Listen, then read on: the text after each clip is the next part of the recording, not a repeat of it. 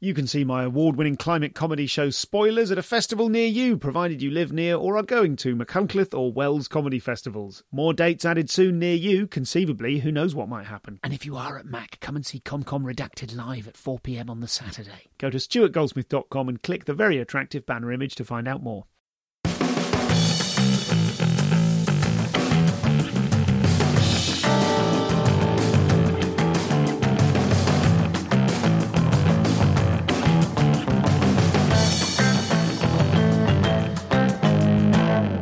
Hello and welcome to the show. I'm Stuart Goldsmith, and today I'm talking to Athena Kugblenu. She is a fantastic comic, very uh, passionate political comic, uh, intent on making people laugh even when they disagree with her.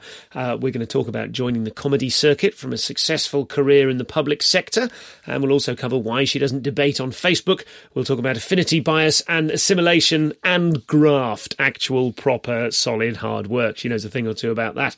Um, big fan of Athena, really, really exciting episode. You can catch her podcast, Keeping Athena Company, and you can find that at athenakugblenu.com slash podcast or wherever you get your podcast. You know where you get podcasts, we'll get it there. Um, and you can follow her at Athena Kugblenu. That's K U G B L E N U on Twitter and Instagram, and probably more besides. Um, that was an incredibly limber introduction, so let's get on with it. I'm excited about this one. Here's Athena. Athena, how can I help you on your quest to destroy the patriarchy, white supremacy, and demonic hegemonic structures? Oh wow, that's you, have done your research. Um, you give me a platform. there we You've go. given me a That's a platform, so that's good. Um, that's a really good question though, because people don't often say, "What can I do to help?" They kind of just, um, you know, they just bulldoze their way around the world and try and be. There's um, somebody I can't remember. Um, it was a random tweeter. I, I learned this term, professional ally. Oh, it was Dahlia, Dahlia Malik, not a random tweeter, a comedian. Okay. um, she's based in America now. And I thought it, Yes, that's yes, exactly what's happening now. We've got professional allies who are just kind of like, oh my god, I love trans people. Like, that's not going to save them. Like you love it. Like that's Yes. not going to save any of us. Um, That's a good point. That's a good point. I won't ask you to identify any, of course, but I'm just trying to rack my brains and think of the people who I, the sort of the first peop, the first names I think of when I think of being a professional ally. And the implication of that that term, I guess, is that the professional, just just to unpack that term, what what I assume you mean is that the professionalness of it means that. It, they're kind of wielding it as part of their brand hmm. as opposed to having an actual willingness to engage with and try to help. Yeah, and it's and that's very common, and you you access that a lot as a comedian because you're connected with all kinds of personalities and public figures that are on social media, and, and you know, it's so easy to get likes and followers by having good opinions, but that's like a horrible a horrible way to try and change the world. You know, th- th- we're not short of good opinions. What we're short of is lots of things. So the right people having the right money, the right people having the right power, the right people in, being in the right positions, so on and so forth. So what you were doing in in allowing me to speak on this podcast is actually, uh, yeah, that's what you can do. You know, I mean, I'm not saying, oh my gosh, you've got to, you know, people with platforms have got to book everyone who isn't like, you know, who's like whatever they call us, BAME or BIPOC or whatever, or anyone who's gay or trans or disabled or you know short, whatever, you know, gone grey early, whatever it is, you know, whoever we're Yeah. pressing it right now.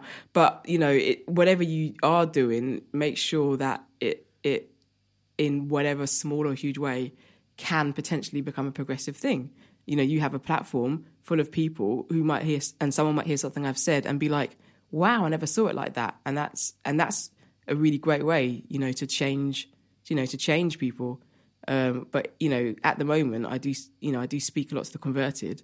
So that's. I'm not suggesting all your listeners are just like right wing kind of zealots or whatever. but what I, I'm probably speaking to the The only way now. my platform, the only way my platform, platform could be useful if is is if I, or be more useful is if I uh, deliberately caught a right wing racist audience and then keep switching it on. I do. I mean, not that I've ever had the idea to do that in in reality, but I have occasionally had a sort of daydream of like. In order not to speak to the converted, like I think the vast majority of my listeners are nice. They may not be radically nice. They may not be radically political. Mm. And I think there is also a danger in niceness, isn't there? In in that kind of, uh, you know, let's not make it specifically British, but the idea of like, oh, I'm I'm, I'm trying to help, and that's enough. You know yeah. that that thing. I fear that I kind of I. Oh, that's a whole other uh, conversation. But I I suppose I have occasionally thought that if you wanted to do real good, you would need to deliberately court the audience that weren't the converted. I mean, that's exactly correct. I mean, I always, I've always said, I said this for years, like, you know, it's so important, like for me, to make people who disagree with me laugh. You know, that's why I go to Edinburgh and, and don't change. I don't, I don't, I'm not suggesting that people do this, but I don't go and write an Edinburgh show about like my dead cat or whatever. So I'd love to. That cat was lovely. But, you know, I feel like this is my tune. This is what I'm about. So whatever, you know, whatever expectation there might be to talk about you know trauma from my family or, or whatever. I'd rather I'd rather talk about politics or whatever and, and, have the people in front of me listen to what I want to say. Um, you know, um, you know that might sound shady, but it's, it's, not meant to sound shady at all. It's just meant to be like my. I feel like there's a bigger picture around what I'm trying to do creatively.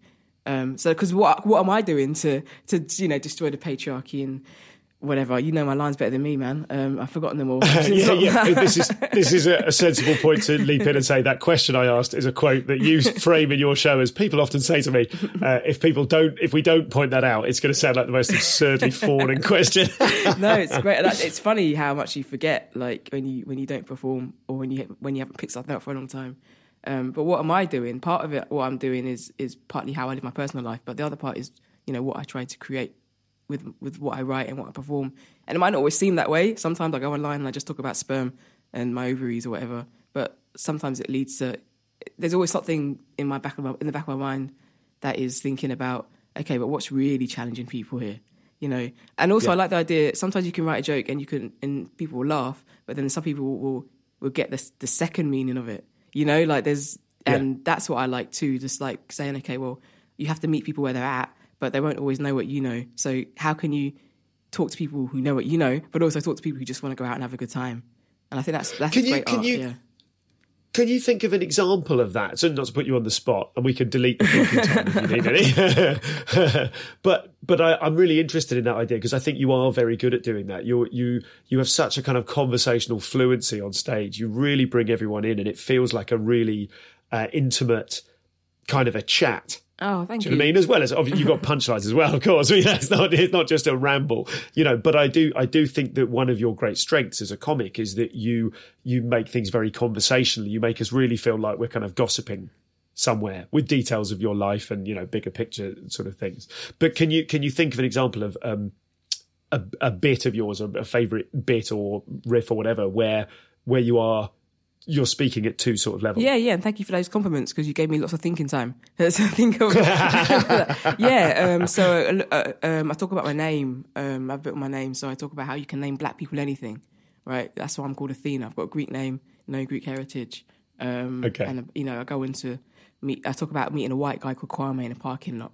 Um, and whatever after after the show. That's not true. it's not true. It's part of this part. Of, it's part of the bit. It's part of the bit. Sure. Um, and um, because and you know that some some people think that's a funny joke about naming black people anything, but actually it's just it's a joke about colonialism. Like it's the only, there's only one yeah. reason why there were white people called Mike and there were black people called Mike because everything was taken from us, like including our name. Yeah, and so there's that bit's not funny. That bit's more poignant, you know. So it, I just like the idea of people laughing at that because we're presented with it every day. Like people sort of deny white privilege, and yet pretty much half the famous black people in this country have Scottish names.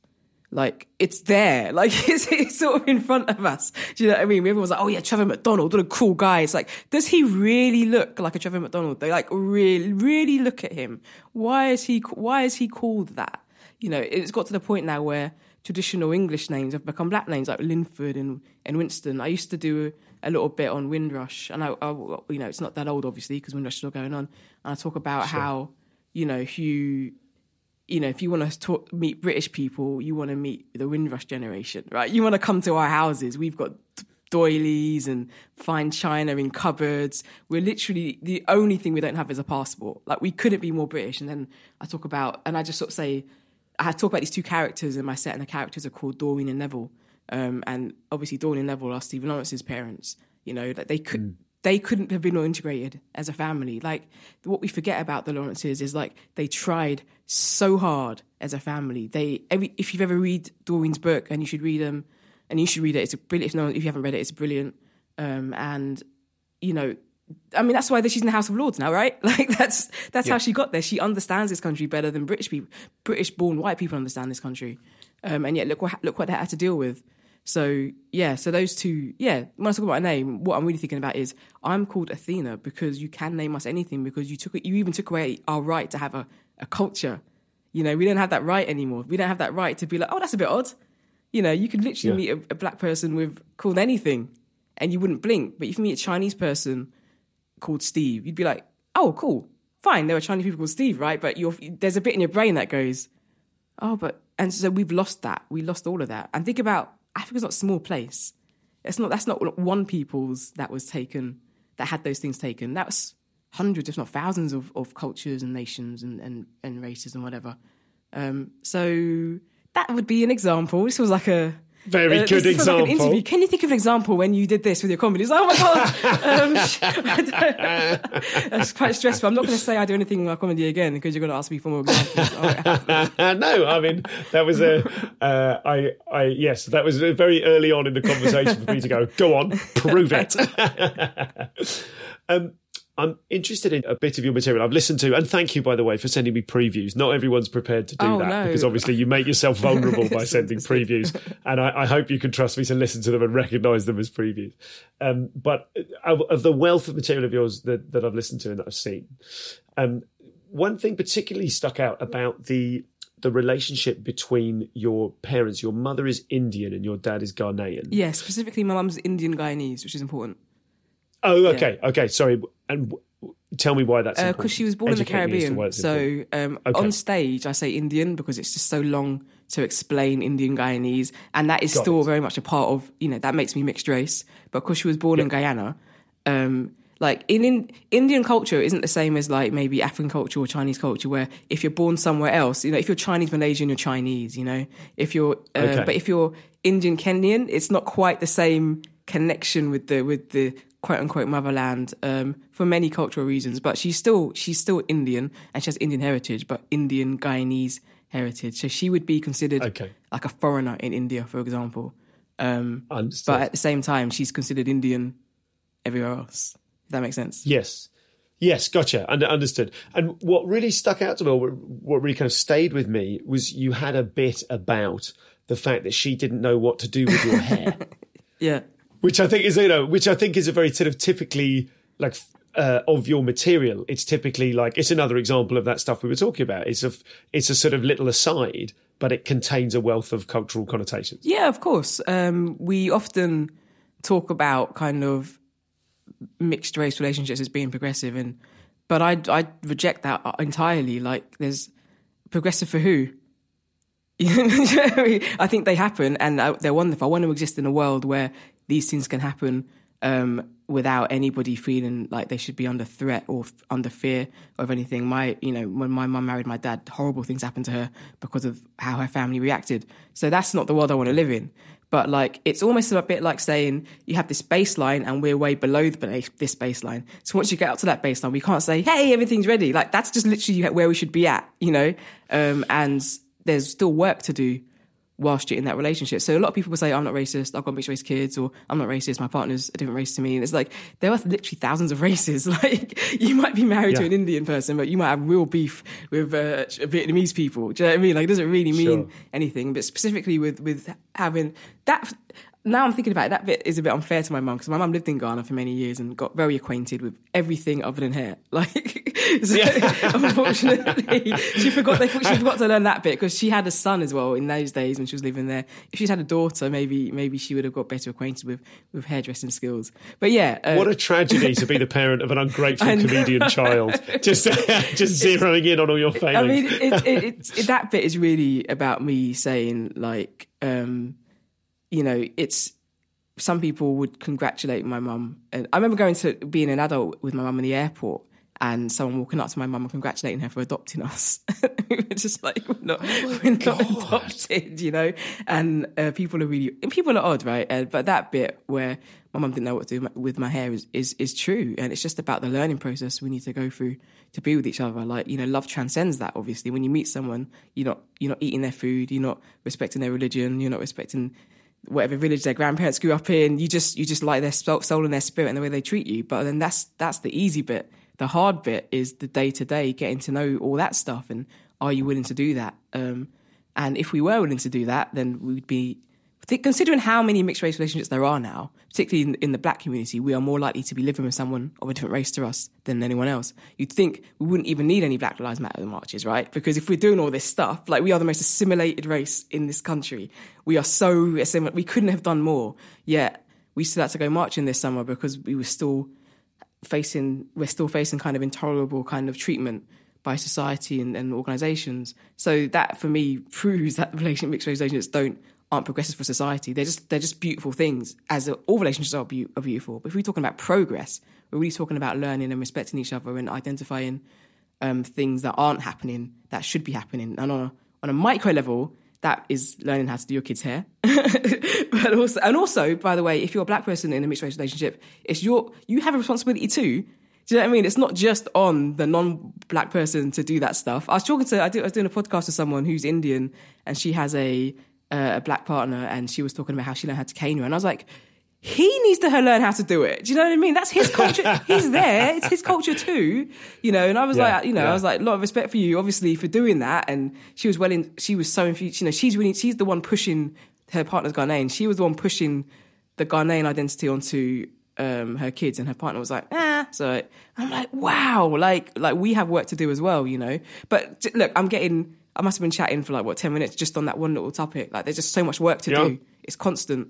So you know, it's a silly joke about having hair because I, you know, my my mum did the best that she could, and I looked presentable, but it wasn't like I, I wasn't Moesha. You know, so I don't know what I don't know uh, what Moesha, is. A, like, like Brandy was in it. Brandy is a singer. You know Brandy. Okay. Yeah, yeah. Yeah she was Brandy, Moesha. Yeah. She had like nice hair. When I was okay, a kid, I'd watch Moesha and be like, "Oh, I want, I want hair like that." Um, so, and also just the culture of it. Like, you know, it's really common for for black women to spend a lot of money on their hair. But you know, my mum was she would never do that. Like, what? Two hundred pounds and five hours on a Saturday? Are you mad? Like, it just wasn't. Why would it? Why would she do that? It's not in her. It wasn't in her culture. She had no references for for that to be normal. Um, so yeah, but I let me go on record as saying my mum, like, you know, my mum raised me to be very proud of being Ghanaian and being Guyanese Indian and Caribbean. Like she was not, you know, I lived in a very African and Caribbean household, except for my hair, which was I don't know what to say about that, but everything else was everything else was fine. Everything else was good. So this is Athena. Lots more to come from her in a second. And indeed, you can go to comedianscomedian.com slash insiders if you're not already a member of the Insiders Club, but you would still like to hear another 25 minutes of extra content, which is available exclusively to people who are, uh, including Athena on why she no longer wants a career in politics. Uh, we're also going to talk about the niche overlap between comics and writers and indeed about adaptability. If you're in the Insiders Club already, that's on your feed now when I say now, often it's an hour later than the second this goes out. But let's assume you needed to listen to the first half of the show to get to this point. So probably in 30 minutes max from now. Comedianscomedian.com slash insiders. If not, you can sign up for a minimum £2 a month donation or as much per month as you'd like. Um, and remember the special way we do it. And when I say we, I mean I, means that you can pay more than that if you like, but you still get the same stuff because why should you be able to buy your way into insight? Why? Because capitalism. But let's try and chip away at it as we can.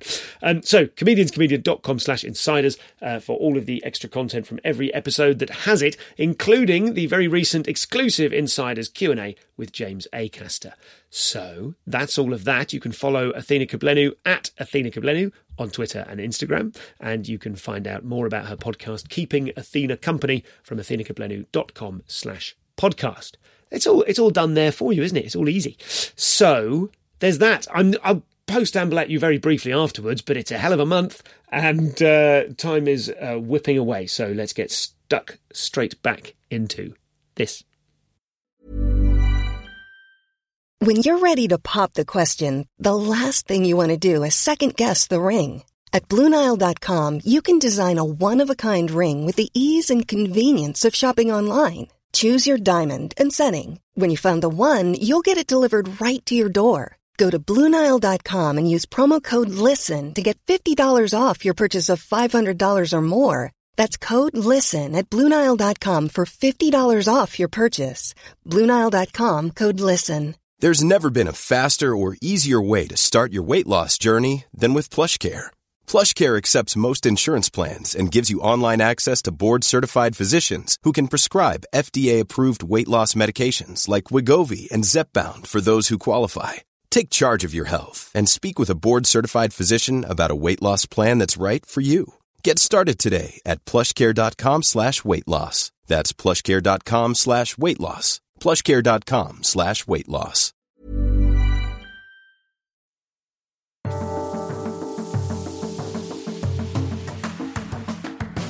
Let's just come back to this sentence "work to do" or that phrase. You know that you that there is work to do. There is still work to do. I'm interested in how much the the notion of work to do inflects your comedy career and and your previous careers because comedy isn't the only No, job no, no, had. no, no. I always say I came to comedy quite late compared to other people. I feel like sometimes I'm in a car and I feel like I, everybody's mum.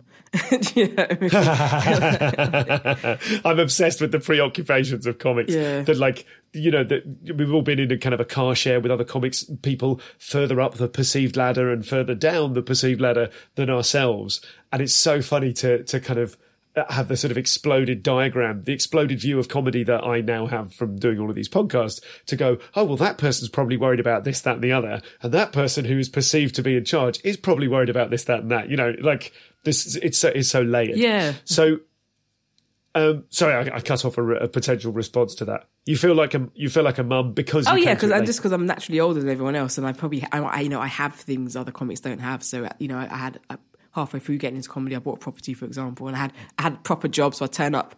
I'd either turn up to gigs either on my bike, having ridden to work and then ridden to a gig, um, and or in like a suit, you know, like you know, you know, you know, because I used to have a proper job. Um, and so you always feel uh, you always feel a little older. But so, you know, how does how does having work to do inform my comedy?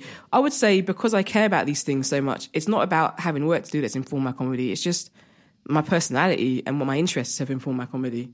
You know, I don't mind being frivolous when I tell a joke. My ultimate and complete and only goal is to make people laugh. And I swear, I honestly mean that. It doesn't always feel that way when people, but I know people might be like, are you sure, Athena? Because you're kind of deep. But I swear to God, I just want to make people laugh. That's, that's why I got into comedy. That's what people say. People didn't say, Athena, I think you have the solutions to all the world's problems. People said, Athena, we think you're funny, you know? But, um, it's almost like, um, I have never, I've never been able to not write about things that I care about. Um, I have been, you know, I can write things about silly things, but ultimately, when I want to write about, when I sit down and think, what do I want to talk about today? It's almost always something that I care about. So it's not a, a mission, like, I want to be part of this process. It's just me. This is just what I, this is literally, if you came to my house and I made you a, a put, if I got a cafetiere out, got a coffee on, find some plantain, this is what we talk about. Um, it, it, I can't help it. Some people, and, and you know, some people like gardening. They talk about gardens. you know, some people like animals, talk about animals. Some people like veganism, talk about that. But I like I like politics and culture and society and sociology and history. Um, so that's that's what I talk about, and you know, my comedy is informed by that, and my stuff is quite topical. And it's these days the news is, you know, this is what the news is, and this is what the news has been for the past few years. So it's very hard to write responses to what's happening now without talking about these kind of issues because they're the things that have been Yeah. so prominent of late. And does that mean that I would imagine I'm not really a topic, I don't respond to the news in my comedy. And I often feel it's a failing of mine because I hmm. have thoughts about it, but I I fear my ability to argue my position well. Like a preoccupation of mine is seeing people whose opinions I maybe not whose opinions I respect, but whose intelligence I respect, arguing on Facebook with one another. And I just, I don't do the popcorn gif. Do you know what I mean? But I do go, yeah, I'm totally on board with what this person says. And then someone argues really well against it. And I go, oh God, I didn't think, I mean, I, I still disagree, but I don't think I could beat you in an argument. How, how do you, how do you feel about the, the argumentative line of your comedy when responding to the news? Um, do you feel do you feel empowered to to if not win an argument, then at least not to lose? No, I don't. I'm. I love changing my mind. I love having my mind changed. Um, you know, I'm. I'm all for somebody saying, "Athena, you're you're wrong on this. Um, it, this is why." Um, and I'm I'm constantly revising my opinions on things. I think that's excuse me. So um, I do think that with the whole, I, I try not to use Facebook too much um, um, because I don't like to get involved in those back and forths. Although debate is is you know that's how you know that's a lot of how society was formed is through debate. I mean, but maybe not modern society, but ancient societies was all about debate. It was all about men sitting around in circles arguing with each other about what politics is and what democracy is and all that. So there's nothing wrong with people kind of ramming horns. Um, but I wouldn't say that I, when I perform, I'm I'm looking to start an argument and be like, "You're all wrong, I'm right." I'm just trying to contribute um, a line of thinking to the public sphere that isn't maybe there, or if it's there, isn't very amplified. Does that make sense?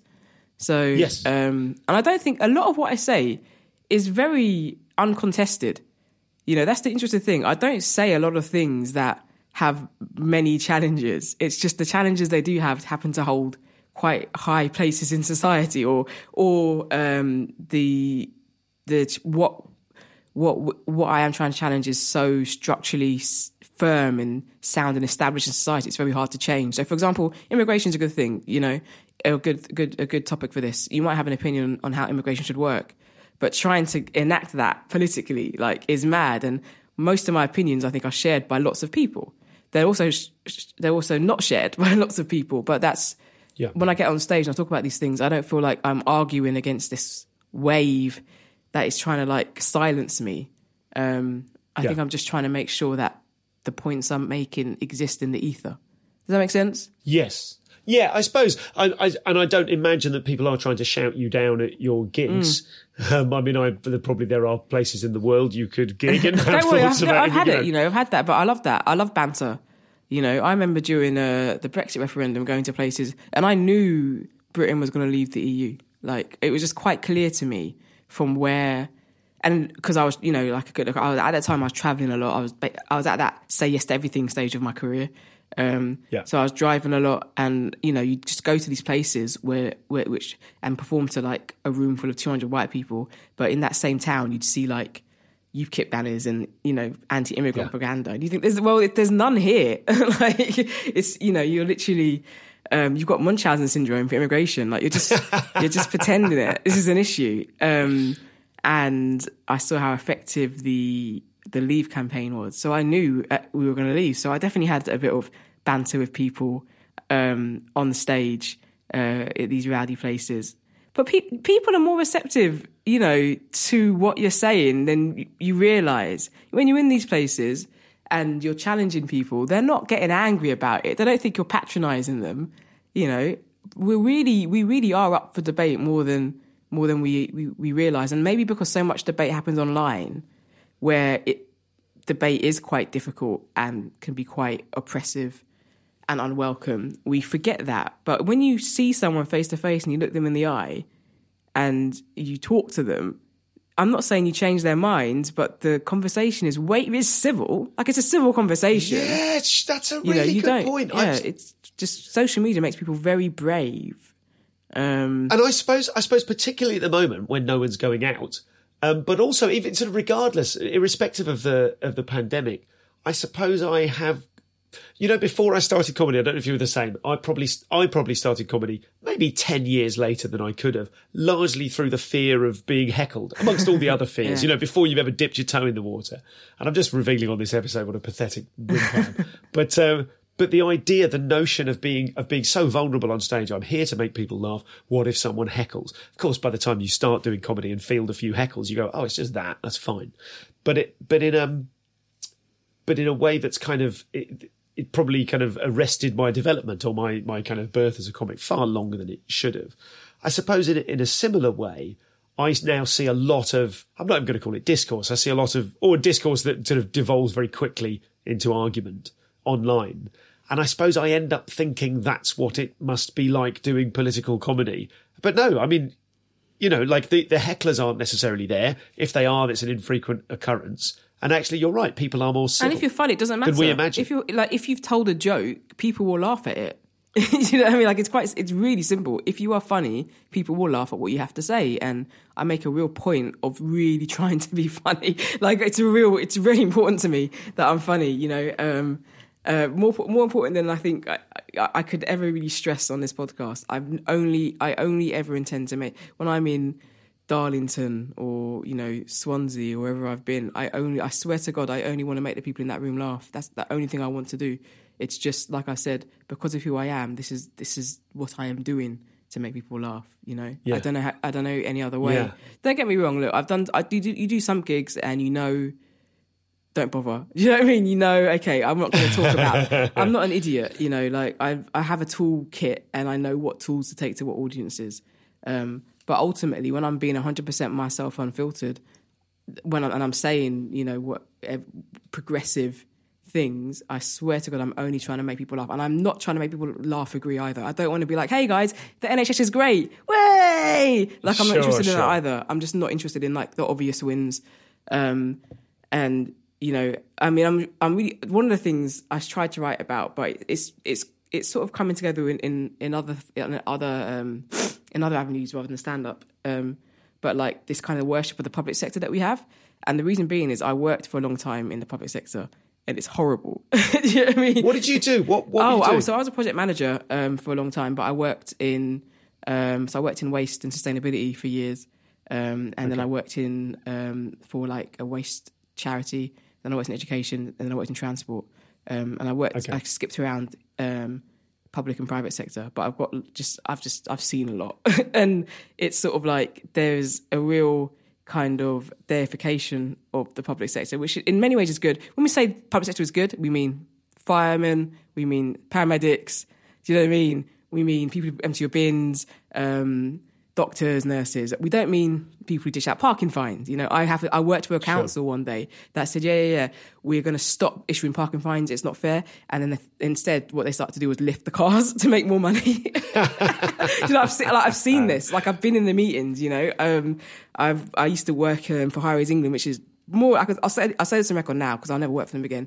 Probably one of the most corrupt um, almos. They call them arm length organisations you'll ever work for. It's just an arm, an arm arm length length organisation. So what, what the government does is to take things out of its public accountability. So to say, oh, to take it out of its budgeting rather than make something a civil service institution like education, it just kind of just like kicks it out and says, we'll still pay for you, but you're now an arm's length organisation. And the only difference is that you have a bit more independence and, you know, what, but Sure. you're still so accountable. if you do what you want to do, Yeah. we're not accountable for your. Exactly. Well, there's still, Or, you know, we're harder to target for your. Yeah, uh, but the main thing is, let's say they give Highways England two billion pounds to spend on roads. That doesn't count as government spending. Does that make sense?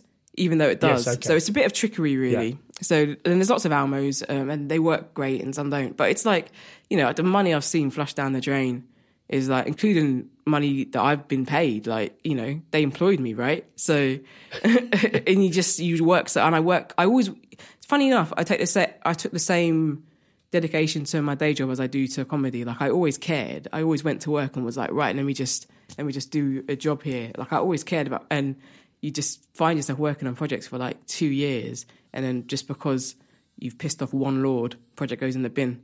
You know, and that's like hundreds of millions. Of, no, I, I and I wish I was. Oh my God. I wish I was exaggerating. That's. A, I'm actually referring to a very true project there. Uh, Yeah. Two years, hundreds of millions of pounds wasted on contractors and plans and what they call enabling works and all this stuff. And oh, we have to go through a Lord's back garden. All right, fine, it's not happening, not happening anymore. And this affects tens of thousands of people. Like this is this affects people's lives because this is something that because like this was an infrastructure project. So if it had been done, it, the idea of it was to make people's lives better. It was to reduce air pollution. Yeah. It was to stop, you know, reduce traffic. You know, um, roads be- roads supposedly if done well make economies better because if you can get from A to B, you know, there might be a job in A and there might be a house in B, right? But those things don't Yeah. exist at the moment because there's no connection between A and B. Does that make sense?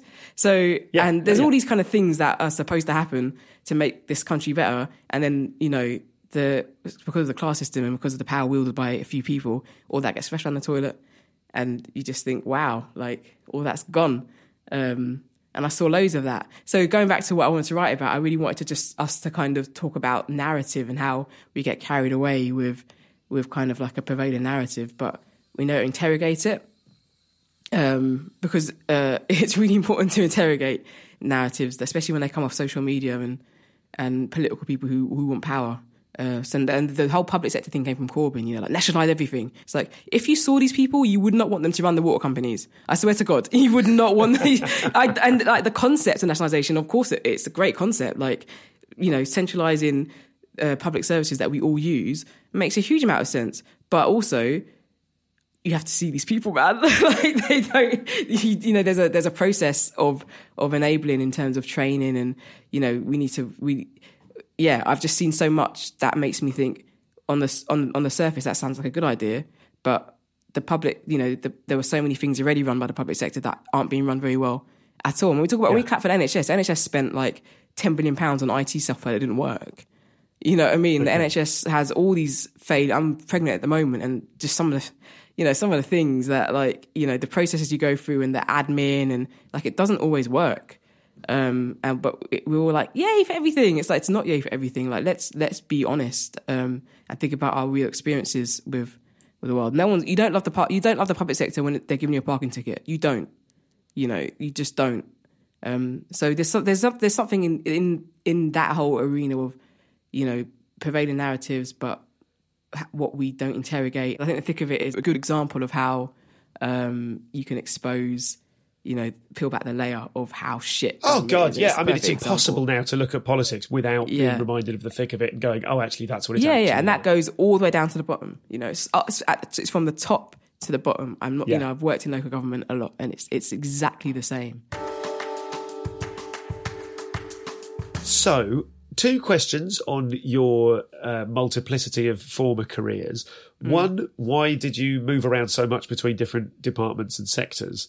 And two, what do you recognise that is distinct in the way you see comedy and culture, perhaps, but your role within comedy or what comedy is to you compared to the other people, the other comics in the car share? Because Oh, wow. you've got a background that a lot of comics don't have. So, what is it that you see? What is it that you assume is distinct about your worldview as a result Yeah? I'll give you the short answer to why I moved around a lot. I was a contractor, so I would Okay, go fine. into places and fix stuff or deliver stuff. So it was the, it was so it was the same role, but you just did it in all I sorts did of in different places, industries. yeah. And I became a contractor Okay. because pretty early on in my career, I had a I was in one place for like five years. It was like my first job, and I was really good at it. like I was just like this little kid, and everyone thought I was like ten years older than I was, uh, and whatever. And but I was never really able to kind of progress professionally. And then one day I went for a job and I was given feedback after the interview, and because I, couldn't understand why I didn't get the job, and it was like, yeah, you're great, you're great, you're great, but but but you know, whatever. They they these in these situations tend to get fobbed off, and then I was told that during the interview. This was year. This was year, I'm not bitter about this at all. This was years and years ago. But uh, during the interview, I was doing a presentation and I clicked the mouse too hard, and, and he was like, "Yeah, that's really annoying." And I was like, "I've literally come here to get advice as to like how to progress my career, and you're telling me I clicked the mouse too hard." Um, and then um, Oh the person who got is mad. And then the person who got the job, as, as it happens, I'm really good friends with the person who got the job now. So we, we've remained friends. So this is no shade on her at all. I just, and you know, the, but it was like every day I was doing her work. You know, she was like, oh, can you help me with this? Can you help me with that? Oh, and you know, at one point, the- one, one part of the job was writing really well. And she was like, I'm not very good at writing.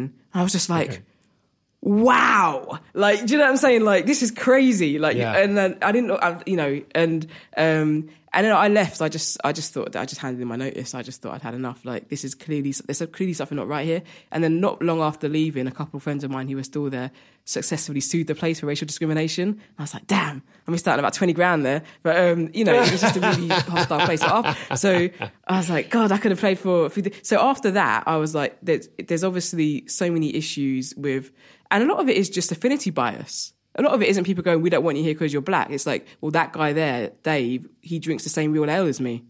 You know, like Sure. a lot of it. and and those are those those decisions are kind of made without the person realizing. yeah, you know, I think they're making I'm, them. you know, I'm old. Back in the early 2000s, people weren't talking about unconscious bias and stuff like that. And as I carry myself pretty much like this, you know, obviously, obviously, I wasn't wearing the kente and stuff at work, but I think you know, going to work and doing a good job isn't good enough when you're black. It just isn't. You have to make a real. It's in the office. You have to make a real effort to show I'm assimilated. You know, you can be black in your house, but outside your house, you know, you need to make sure that you know people don't feel challenged by you in any way. So that's why I became a contractor because I was like, oh, great, because I can just and people love you when you're a contractor because and they pay you way more money um, and they, you go in and you do a great job and you leave and they call you again in a couple of years time. So that's why I was like oh the system doesn't work for me but this system does work for me. So that's why I changed my job loads. That's a that's a long answer. Um, and in terms of comedy like I said just makes you a bit of a mum doesn't it? You're just organized you have a nicer car people like driving with you because you know your car isn't this death trap because I've been in some death traps damn. Um, you're sensible you've got the you've got the promoter's number on a notepad in, on the dash. So if you need to call the promoter, you're in traffic, someone else can do it. You know, stuff like that. I'm just other- I'm just not other than the practicalities of getting to the gig, are there are there ways in which you connect to an audience on a different level because you are more worldly, maybe, or you appreciate they're yeah. you know they're they're people that work in proper jobs. You've had a proper job. You get something about their lives that maybe comics who went You're straight absolutely comedy right. I was 31 years old when I started comedy. Um, so if I'm talking to an audience, I'm more likely to be talking to people who are my age mates than someone who started when they're 20, 21 and they're with me, you know?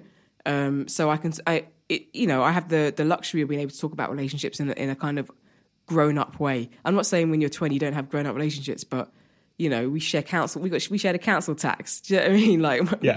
my, my partner bankrupted me buying the house that we live in. Do you know what I mean? Like, I can talk about all these kind of, you know, this this this stuff. Um, so Yeah. there are, you know, people can only laugh at jokes if they have the same information that you have in your brain. If that makes sense. So they won't get a punchline if they don't have the same education as as you. Does that make sense? So if I talk about Yeah, yeah. um, living with someone and having two kids, um, and with, with and having two kids, and the audience is an audience of parents.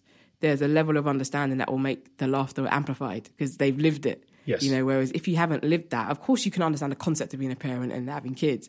But if you haven't lived it, it's like you don't get that resonance laughter. Resonance laughter. I, so I really found that Yeah. That really that really changed my mm. having a kid changed my relationship to an audience because I had for my whole life felt like such an outsider despite all appearances Yeah. that suddenly I felt like oh I I know what you're thinking about this I'm going through a thing I mean I suppose like the sh- my shorthand for it at the time was I felt like I've got more to complain about, now, so I'm more honest as a comic. You know, I'm not sleeping and all that kind of stuff. But I certainly, I certainly felt a, a shift in not how they perceived me, but my my kind of feeling when I was in front of them. I felt a shift in in who I felt I was. Yeah, I mean that, that that's all that's that all makes sense. Like eighteen year olds don't really go to watch comedy. you know what I mean? People who watch comedy tend to be kind of older, middle aged. Um, I imagine it's quite a middle class pastime. I don't know what the demographics are of comedy consumption in this country, but I imagine you're probably going to be quite middle class, or you're going to have cultural tastes. So if not middle class economically, you, you're going to have what they call like middle class kind of cultural consumption. You're going to read art or watch a lot of art and and that's what takes you to a comedy club so then when someone comes on stage and they're in their late 30s and they're talking about these kind of subjects it's highly relatable you know and if you look at like the big arena selling comedians that are out there that's what they talk about you know um Sarah Millican uh you know russell kane talks about being a parent and you know he's quite a political comedian but there's a lot of reta- uh, relatability when he talks about his personal life um um, who's the guy from Liverpool with nice teeth? Um, Uh, Bishop. Bishop, yeah, you know, he talks about being a Bishop, divorcee. You know what I mean? Like these, these are all. Other comedians in uh, Liverpool have nice teeth. Let, us not for a minute make the audience at home think that he's the only I one. I just had a, a mental block for his name, uh, but funny how I said it, and you were like, "Yeah, that's Bishop." Um, he got his teeth done blat- blatantly. Like I saw him one day, Soccer Saturday years ago, and then I saw him a week later, and his teeth were white and straight, and I was like, "Okay, this guy has signed a contract for something big." Um, He's going yeah. places. Uh, as soon as I get as soon as they get their teeth done, that's that's how you know they they got they got good management. Um, um, but um, um, yeah, what I'm saying is like you can see that relatability in terms of like the massive arena comedians that we've got in this country. Like people just love watching themselves on stage and hearing their stories on stage. And and do you make an effort to be relatable? Or are you naturally? no, relatable? unfortunately not. so it might explain a lot about my career. I don't know. I I don't. I, there's no strategy. I don't. I don't sit down and think. Right, what is Britain? Okay, cool. How can I make myself look like Britain or whatever? No, not not at all. Um, but if you know, if if people look at me on stage and be like, "Oh, I've been there," it's a highly coincidental thing. It's not an intention. It's not intentional at all. Um, so I just talk about whatever's happening in my life at that stage, or things that have happened, or things I want to happen. And and without without kind of what do I mean? You talk about a strategy. I'm also interested. I mean less a, a, a conscious strategy, but more kind of implicit than that. When you talked about um, uh, needing to assimilate as a black person at work, are mm. there ways in which, in the comedy industry, you've felt not the need to assimilate necessarily, but a kind of a. a I suppose. I suppose I'm, I'm asking two questions. One is about whether you felt the need to assimilate, or whether that exists within comedy when you play not just certain types of rooms, but if you are playing a TV game, if you have kind of you know a wider plans for your career, the extent to which you feel you need to assimilate, and also the I suppose I'm asking what what elements of that, if there are any, are conscious, and which of them have you only realised after the after the fact? You've gone, oh, maybe I maybe I made that decision, not really conscious. Oh, that's really interesting. I don't. It's weird. It's different when you're creative because betraying what you're about as a creative is ultimately a short game. That's not the long game. Because if you get into an industry and you change the way you speak or you change the way you dress um, to to get anywhere, and that's not you, are you going to continue that for the rest of your creative career? You know, some you, people you, do. some people do. You're absolutely right, and good and good for them. But you know, I don't need to be here. I had a great job, so why would I? Why would I do? Why would I give up my well-paid, um, fulfilling if frustrating job to come into a world where I couldn't be myself? You know, I think if you come, if you start comedy young, or if you haven't had a fulfilling career before that, then maybe you will do that. But what, what would be the point? you know what I mean? What would, why would I give all that up just to walk into a room and kind of tap dance, so to speak? I know that's not, not what you're implying, but no, like sure. that's a, a, kind of a bit of a colloquialism to, to imply what some, some people can do. Um, I think generally, like sometimes we talk about comedy like it exists in a vacuum. It doesn't. We all code switch, not just as black people, but all of us, wherever we come from, whatever makes us a quote unquote minority, whether it's class or race or whatever. So we all go into rooms and we might sit more upright in a certain environment. We might dress a little differently in a certain environment. We might put on more makeup in one environment and less in another. So we all know what small adjustments we want to make to feel as comfortable as possible to be able to perform to our best in different places. If I do a corporate gig, I dress very differently to if I'm going to Bournemouth on a Saturday night for Mirth Control. You know, that's all assimilation and code switching and whatever.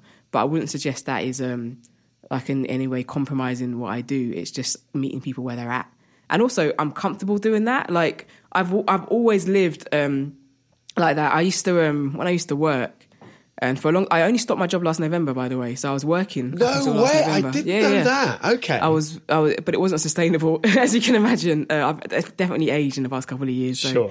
Um, because uh, I'm not, I wasn't going to give my, up my financial security for comedy. That was something that was very important to me. I wasn't going to go broke for comedy. Like as much as I believed in myself and how good I was at it, I thought I can't go broke for this. Like it's just this is not not in this not in this economy.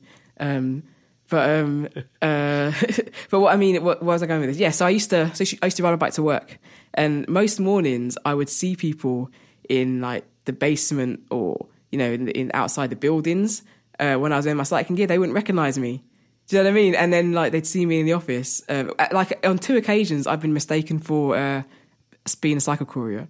Yeah, oh, you know? oh shit! Is, is, yeah, it's happened in my life, and you know, most black people have a story about turning up to a place and being mistaken for the Uber driver or something. It's just, it's just, it's just life. But um, um, not, I'm not forgiving it, but I've, I've moved on. But the point I'm making is, is like we're, I'm, I'm already used to occupying different shells do you know what I mean? Like, and people finding those things to be wildly different. Um, so I don't find that. Um, so being adaptable in the comedy world to me is just part of meeting people where they're at and making my comedy more effective. But the actual comedy doesn't change, if that makes sense. So the, the what I'm saying and how I'm saying it doesn't really change, but I might make adjustments to um, to accommodate people. People don't like talking about race, they don't like hearing about race, and they certainly don't think they're going to laugh about it. So I tend not to open with that. you know what I mean? One of the reasons I think I've probably gotten quite good at doing serious stuff and frivolous stuff is because if you just did serious stuff, there were many rooms that you just can't go into. You know, there are lots of rooms I can play that a lot of people who do politi- political stuff can't play. You know, and that's because I have those tools in my toolbox, so to speak. So in, in that in that way, that's where I've I've adapted myself and assimilated myself, and that's a conscious decision. Like I said, because I just I want to make people laugh. So if I look at an audience and I know I know they're not going to go for it for whatever, like there are black crowds that don't want to hear political stuff. We live this life. Why am I going to go to the comedy club and, and hear jokes about Windrush? I don't want to hear that. That's yeah, my okay. life. Okay, I want yeah. it. So uh, when I so most most my, most of my changing actually happens in front of a black audience because we don't want to hear that stuff. We want to hear about observational stuff and talk about our life, and you know, we want to talk. We want to. Uh, there's, a, you know, we want to talk about a heckle that's happened or, or whatever. It's, it's joy. It's joy in those rooms. It's not serious. It can be serious, and I have been serious in those rooms. But no, like, why would why would I take? I would never do what I do in Edinburgh to like a black show because it's like we go for enough. you know I mean? yeah. We go for enough. So that being adaptable, um, yeah, I've done that in my work, and I guess I hadn't really contemplated this, but I guess because I could do that in my work, I was better able to do it in comedy because it came naturally to me. That's a, that's a very authentic thing for me to to switch things up depending on what people want. But all of that is true to me.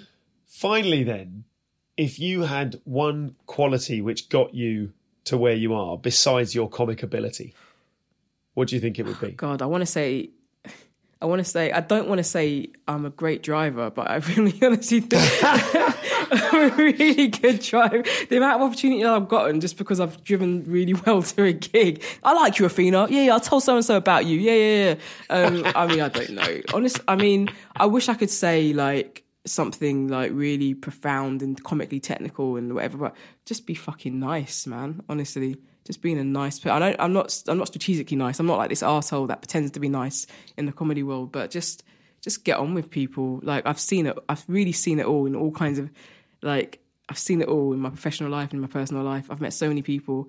I've got time for everyone. So I would say if I'm if I'm anywhere in my career right now, and t- you know it might be due to what I've written, what I've performed, the things that I've you know the credits that I've got, any accolades I've been given. But ultimately, a lot of it is just down to just being able to stick a car on the road and a postcode into a sat nav and get to places and do a job.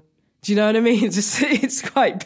It sounds very, um, you know, almost almost sounds ridiculous. But the amount, yeah, I can't I can't see me having any of this that I have at the moment without that.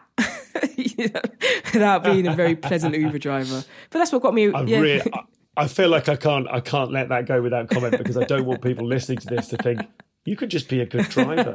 I think we've got to take for granted a lot of the ability and the skill and the talent that you have. Yeah, but you know, I mean, and it, I don't know. I don't know. I, I think that uh, that I mean, expanding on that, probably my adaptability, like you mentioned earlier. You know, just being able yeah. to just not not only being able to play any room, wanting to. I'll tell you something that really annoys me. Right, when um, and the comedians who've done this will know they've done this, and respect to them, they're going to hear me say this and be like, "Wow!" But I'm telling you, when you get a very successful comedian and you know they're doing big things and they slag off the circuit, they go, "Oh, you know what, yeah. man? I'm so, you know I'm not so I'm not going to go to." Um, Chalfont St Giles for 50 quid. And they, they slag off that, that kind of, that culture that we have in comedy of just like slogging away. And, you know, they're like, in they, they, they, they talk about it like it's this kind of, uh, really oppressive thing that is, is for small people who have no ambition. Like that is where you learn everything you, that is where you learn everything. You not only learn how to kind of play in your room, which is incredibly important. Not that you have to be a comedian that can do that, but if you can, that's a great asset. But this, this, the graft, you know, the dedication. You don't have to do it all the time. I wouldn't recommend doing it for a living. And I would recommend being exploited, and there are a lot of exploitative promoters out there. But like, you know, just the graft, you know, just like I've had some of the best comedy experiences that have come after the longest drives and where I've left that room with the least amount of money in my pocket. Do you know what I'm saying? Yeah. So, right. and you shouldn't Yeah. be doing that. You know, you don't want to be doing that ten years into your career, but there's a probably two to three year period of your career where that, where that is your life, and it just you get so much out of it. Um, and I just heard. I just heard uh, the sound of a thousand hearts breaking at the phrase two to three year period in your career. it's, well, it was it was a bit longer than that, I guess. But it, it's it's um yeah, like part of yeah. You, you, I definitely owe my comedy career to just not being afraid to say yes to wild things and just going with Yeah, the flow. yeah. And keeping my day job was a big part of that because if I didn't have a day job, I could not have afforded to take those hits. You know, Yeah. definitely. That's really. I, I want to thank you for that because I, I like. I really need to hear that at the moment in the kind of the narrative arc of my pandemic. Like I don't know what the hell I am anymore. Who- who Do you know what I mean? Like Who I was does? talking about this. Jeez. Well, I know, but I'm in here. Do you know what I mean? I'm looking out for him inside this skull, going, "Well, yeah, I know we've all got these problems, but I'm the ones closest to me, the ones I wake up with every morning, are mine." You know, and I think to be reminded of that, like particularly missing the circuit and not missing it. Mm. Like I think what's what's rattled me most is that I haven't been missing the circuit. Mm. I've been missing green rooms. And, you know, I like gigging. I've been very lucky. I've, uh, I, of the live gigs that were available this year, I've done a, a good few of them. I've probably done more than my share. But the regularity of it not being there, my kid, my son, my eldest son is at school, and I'm not missing. You know, I'm I'm not missing having to be away all the time when he's, you know, when he's flying a desk effectively. And I suppose I'm what I'm kind of coping with is this sort of craven feeling of like maybe I don't want it to come back because I've done I've done my hours I've done my I've done my two or three years of uh, you know of like you know hard long drives and stuff. So it is it's good. I suppose the point I'm clumsily trying to make is that like I, I it's really good to be reminded of the no maybe not nobility but that is an end in itself. I've you saying you've had some of your best comedy experiences at the end of your longest drives and walked away with the less with the least money in your pocket. That's really good to be reminded. of. Yeah, I mean, it's we talk about comedy like it's a job, but actually, this is not a job. We don't have no, we don't have get interviewed. We don't have any HR. It's a, it's a preoccupation. It can be a job, but until it's not really a job until you're in a room with a contract and money in exchange for the work that you're doing. Most of the time, it's a preoccupation. So you have to get other things out of it. I think.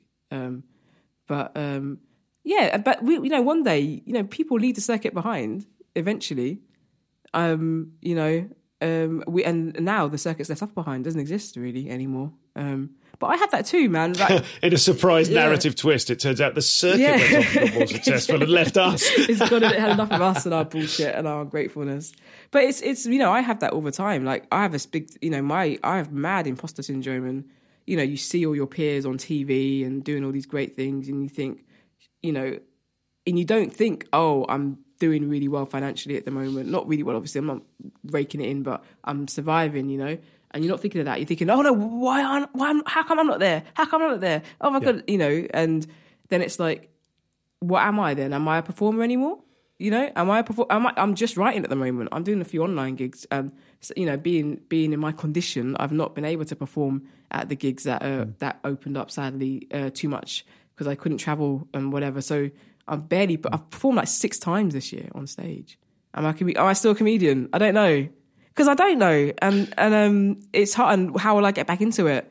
You know, I look. At, I don't have any gigs in my diary. I have some stuff in like March you know am i so i'm going through i'm very much going through this thing and i don't i don't want to just be a writer i want to perform you know i like writing i love it but i, I also want to perform um And and what do you what do you do? I kind of I've started collecting little kind of almost like tricks that people use to bounce themselves out of that that state of mind.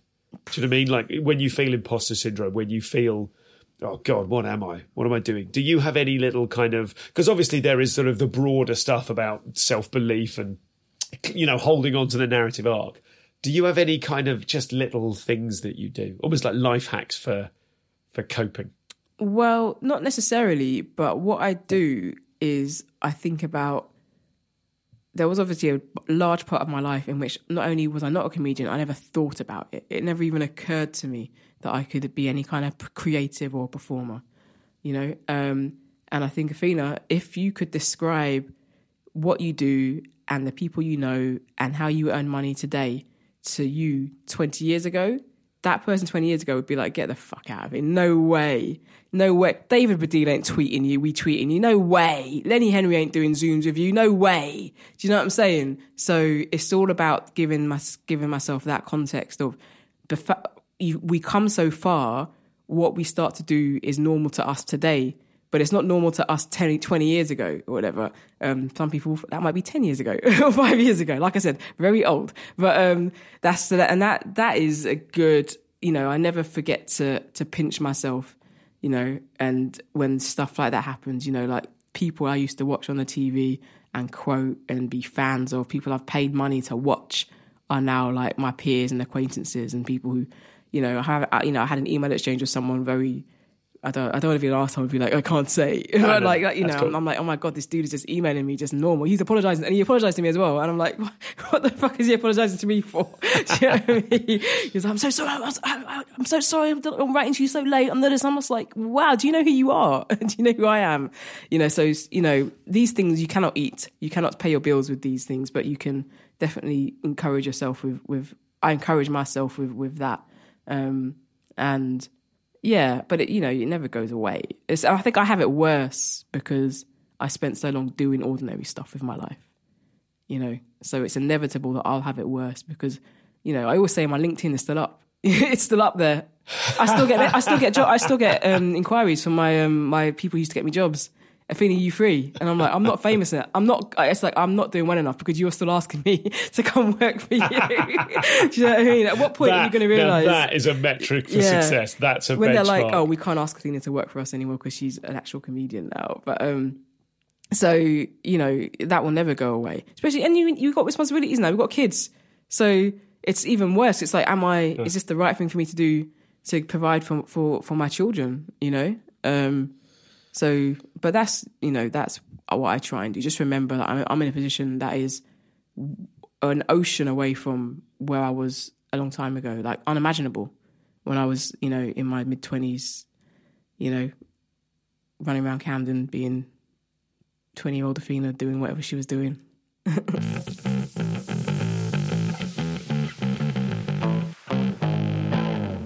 So that was Athena. Thank you so much to her for coming on the show. I really enjoyed that proper, invigorating conversation. 25 minutes more about uh, how and why she uh, doesn't want to get into politics anymore. That's a particularly fascinating answer to that. And we'll also talk about one of the niche overlaps of Athena's professional life. And I think it's all about niches. Or, oh, no, niches is probably pronounced niche, isn't it? Just with a silent S. It's all about niche these days. That's preposterous. Um, but it is, isn't it? God, I hope you're surviving December. Ah, it's tough out there. And um, uh, I, you know, God, every day I feel like I can see both things on, on the Facebook with the, or social media generally with the various comics I know. I can see people are out there having a very tough time. I can see some people are managing to remain afloat. And then, of course, you can see the people at the very top who are still managing to do innovative things. And I suppose one of the, the oh, let's talk about this in the post amble. Let's okay. I'll put a put a pin in that, and I'll talk about that in the post amble. For now, that's everything. Thank you, Athena. Remember, her podcast, Keeping Athena Company, is available at athenakugblenu.com slash podcast. Thank you to Nathan for editing and uploading the show, Jake Crossland for the logging, uh, Rob Smoughton for the music, and your podcast consultant is Peter Dobbing.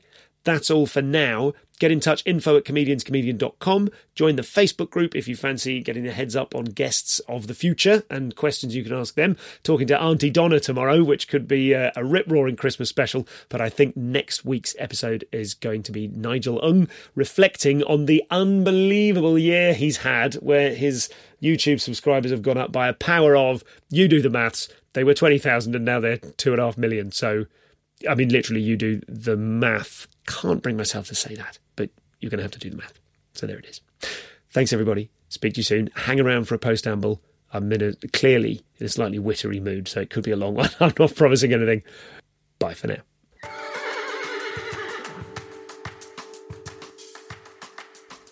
So, hello there, post ambulers. You've been saved. You've no idea what you've been saved from. I was recording and then uh, I was thinking, this is rubbish, this one, but I'm going to have to leave it there because I don't have time to redo it. And then my alarm went off on my phone and I've scrapped the whole thing. So, we're doing another quick take, which is good because nothing I said was of any value.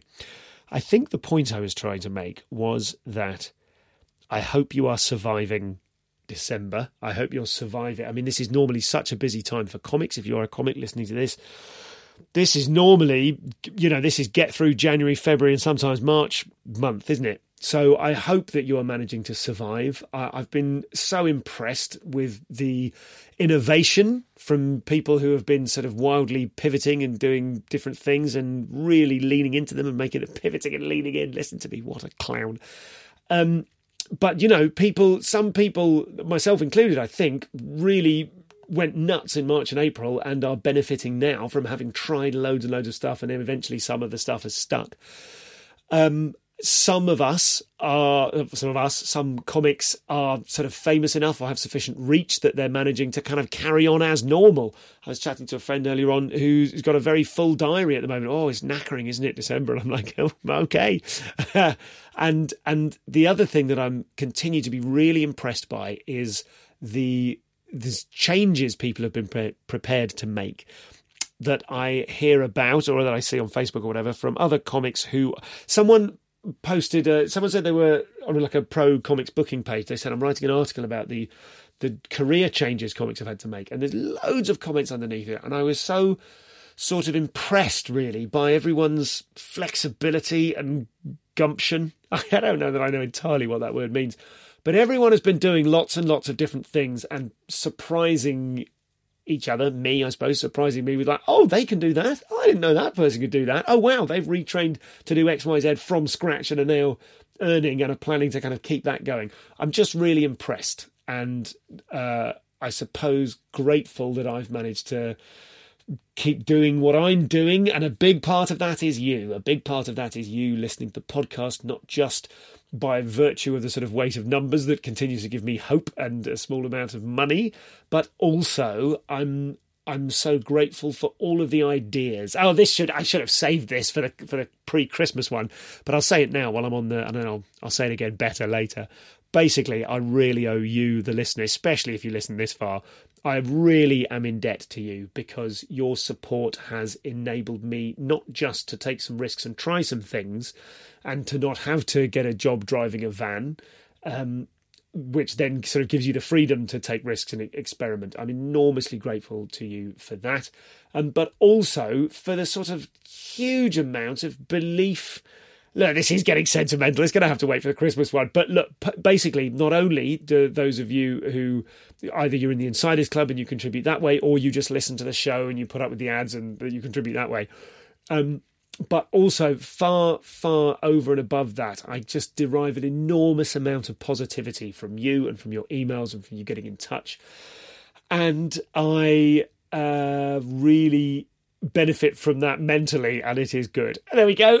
I'm just going to leave it there um, because uh, the you know this is I'd get soppy otherwise. You could probably can you hear from the position of my head in the microphone that I'm looking up at the ceiling and a sort of the body language is reading. Oh, guys, um, I'm really grateful, uh, not just for the cash, but uh, for your kind of patronage in a wider term. The fact that you're interested in that you care has made a very a potentially very difficult year into a year which has been challenging, sure, but often fun. So well done, everyone who has had to pivot and has done so successfully and is doing something other than comedy while we wait for the world to get back to normal, as it now seems it might before too long.